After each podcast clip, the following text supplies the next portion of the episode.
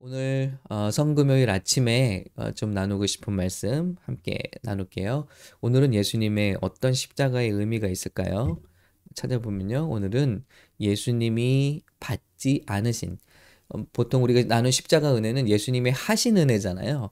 그런데 오늘은 예수님이 하지 않으신 일 한 가지를 나누겠습니다. 그 일은 뭐냐면 예수님은 포도주를 받지 않으시고 달려 돌아가셨다는 거예요.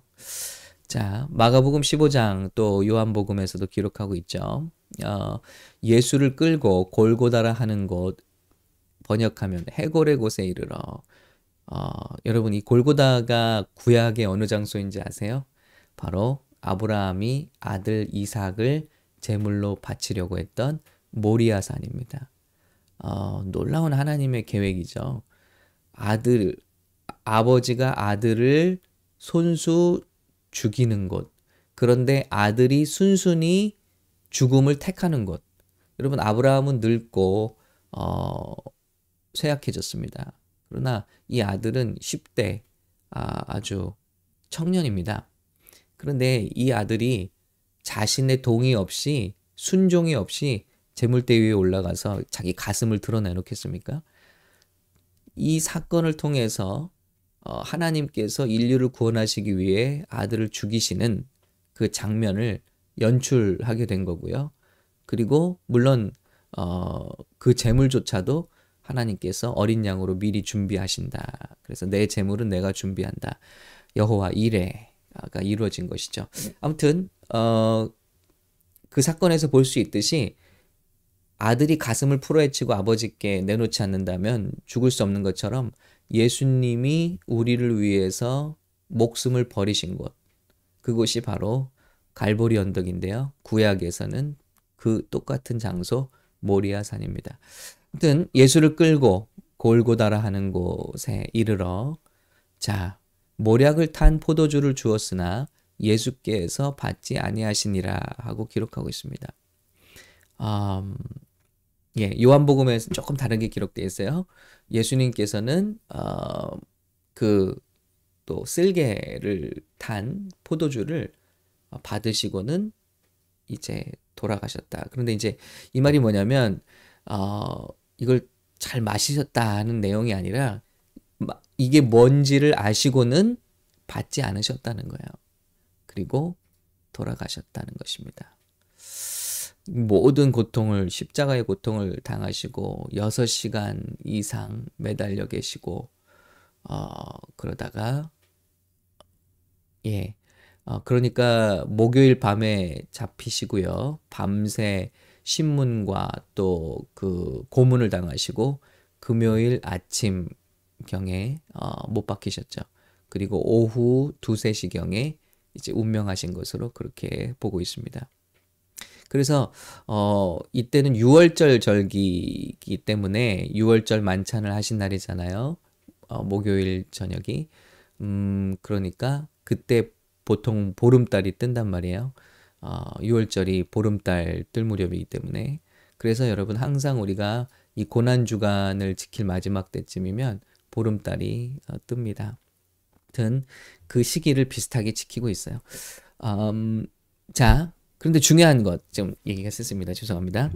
아, 모략을 탄 포도주를 주었으나 예수께서 받지 않으시느라 왜 그랬을까요? 예, 보통 이 십자가형을 치를 때 어, 모략을 탄 포도주나 쓸개즙을 탄 포도주를 주는 이유는요. 정말 마지막 어떤 베푸는 죄수에게 베푸는 은혜와 같은 것이죠.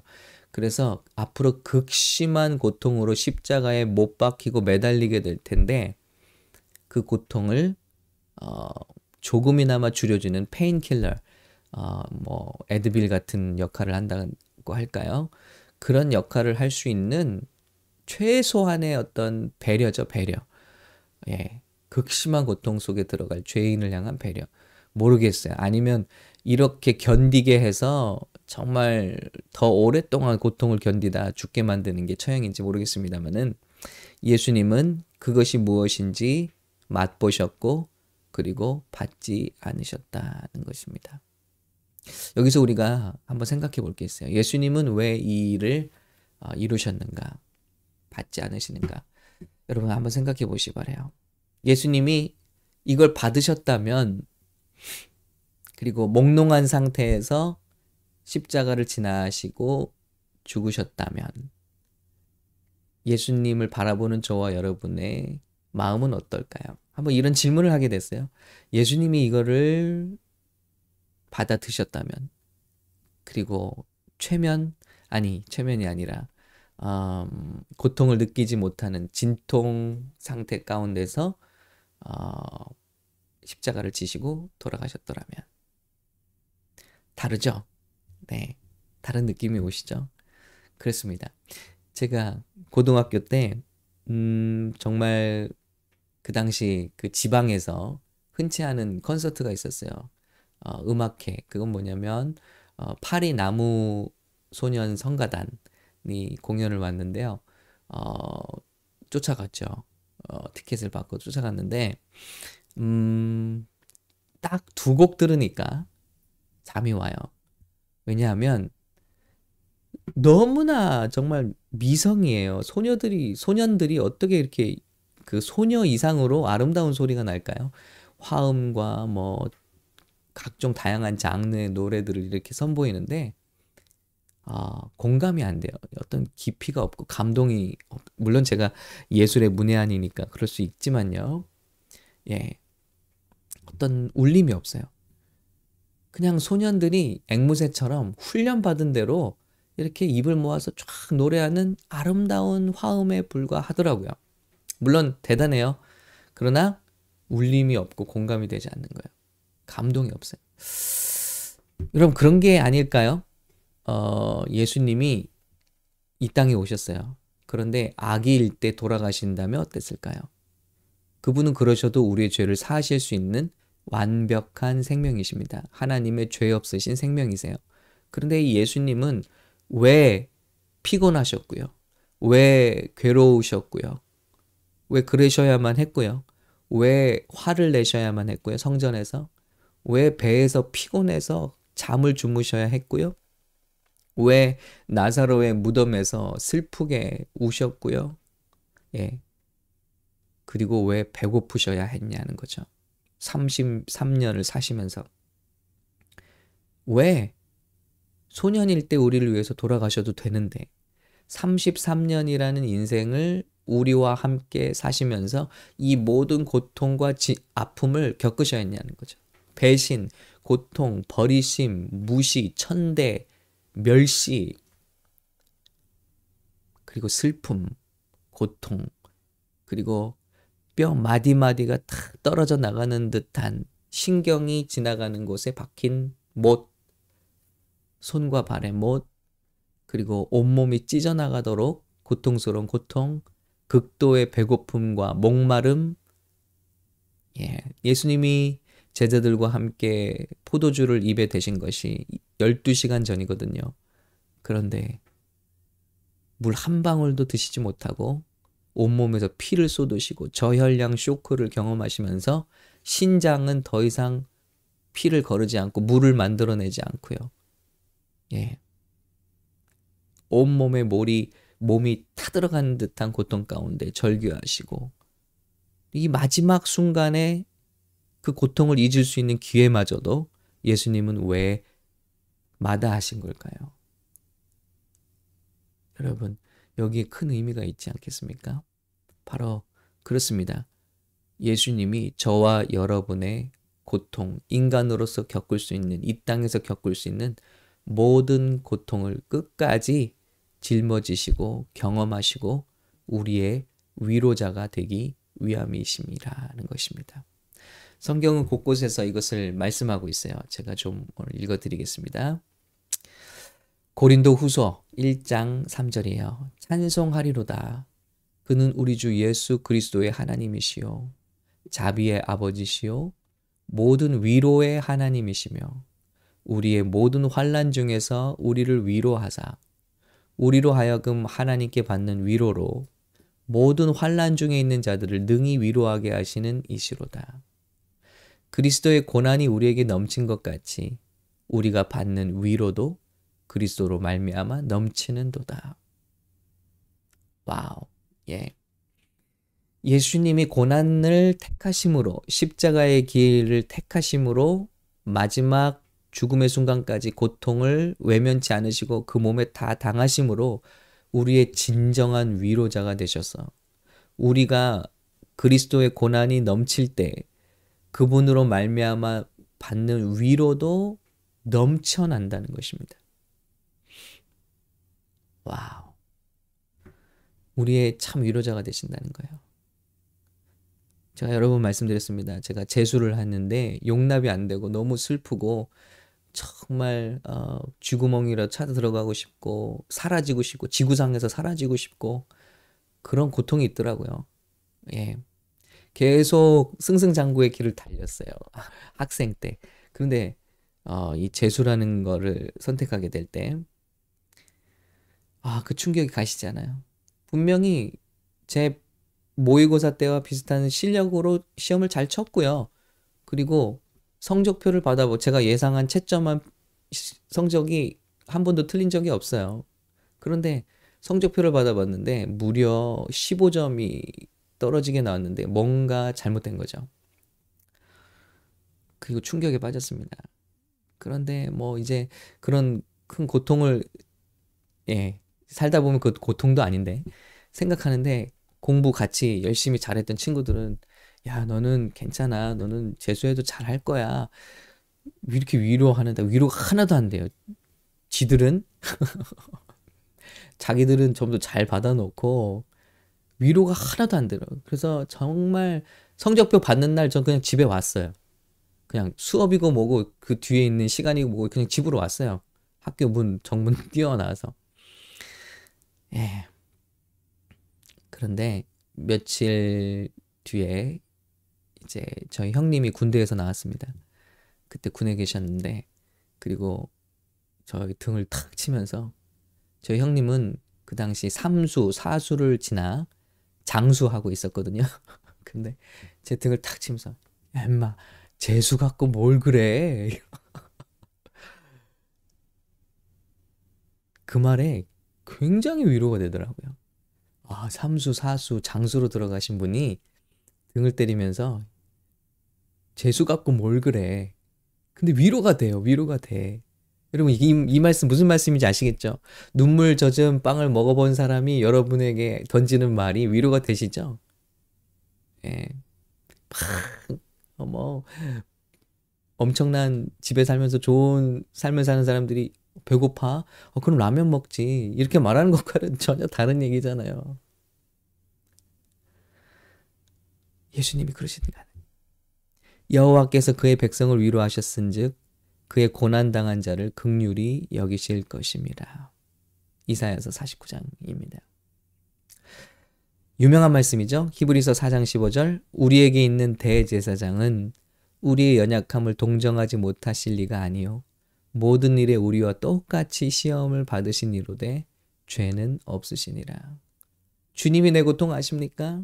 주님이 내 아픔 아십니까? 네, 아십니다. 저와 여러분과 비교할 수 없는 고난, 고통, 인류 역사상 그 어떤 인간도 경험할 수 없는 고통을 그분이 다 끌어안으시고 진통제조차 거부하시고 마지막 그 신경의 죽음까지 다 손끝 발끝 고통 다 경험하시고 우리의 고통을 짊어지신 거예요. 그리고 말씀하십니다. 내가 네 아픔을 안단다. 내가 내 고통을 안단다. 가장 믿고 따르던 사람에게 배신당하는 그 고통도 안단다. 버림받는 그 고통 안단다. 외로운, 괴로운 그 고통도 내가 다 안단다. 내 몸을 파고드는 극심한 그 질병과 아픔 내가 안단다. 뼈 마디마디가 떨어져 나가는 것 같은 통증 내가 안단다. 예수님 말씀하고 계신 거예요. 그래서 성경에서 제일 파워풀한 구절로 꼽히는 구절, 바로 나사로의 무덤 앞에서 예수님이 흘리신 눈물의 구절입니다. 가장 짧은 구절이에요. Jesus wept. 예수께서 눈물을 흘리시더라. 사실은 예수께서 우시더라 하죠. 그런데 이 말씀만큼 위로가 되는 말씀이 없어요. 여러분 오늘 성금요일입니다. 예수님 십자가에서 이제 아침에 달리신 날이에요. 그런데 이 날이 우리에게 한없이 위로가 되는 것은요. 소망이 되는 것은요. 예수님께서 그 고통을 통과하셨기 때문에 우리의 모든 고통을 아신다는 것입니다. 그리고 우리에게 위로하신다는 것입니다. 우리와 함께 하신 위로자가 계신다는 거예요. 이 모든 과정을 함께 지나고 계신 위로자가 계신다는 것입니다. 여러분의 가난, 여러분의 고통, 여러분의 아픔, 여러분의 외로움, 여러분의 절망, 답답함, 공포, 이 모든 것을 다 몸소리 쳐지게 공포스러움을 경험하신 분. 그래서 겟세면의 동산에서 땀방울이 핏방울이 되도록 괴로우셨던 분. 그리고 그 고통을 몸소 짊어지신 분이 저와 여러분에게 말씀하십니다. 내가 지나는 길에 인생길에 겪는 네가 어느 시점에 있든지 나는 그걸 안단다. 그리고 너와 함께란다. 여러분 세상에 이런 위로가 어디 있습니까? 저는 저희 형만한 위로를 받아보지 못했어요. 예. 자식아 재수 갖고 뭘 그래. 형님이니까 위로가 된 거죠. 내 친구가 그랬다면 아마 멱살 잡고 난리가 났을 거예요. 예수님이 예수님이 저 여러분의 아픔 아십니다. 이것이 얼마나 소망이 되는지 우리 예수님 잡고 일어나시기 바랍니다. 저는 목사지만 여러분 아픔 몰라요. 솔직히 고백합니다. 여러분이 당하는 고품 모릅니다. 제가 경험한 만큼 그분 그거의 10분의 1 정도밖에 몰라요.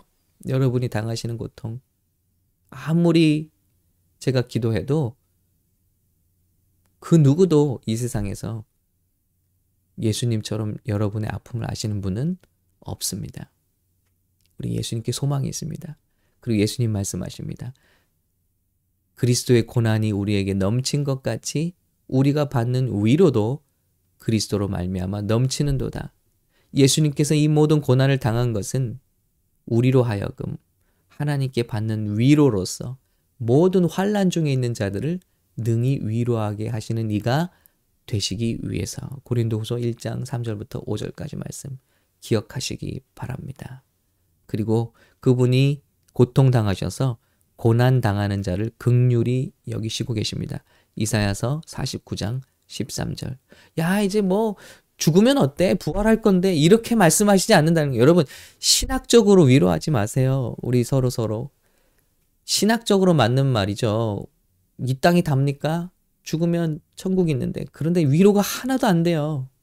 예수님 그렇게 위로하시지 않으셨어요. 예수님 그냥 우셨어요. 우는 자들과 함께 우셨습니다.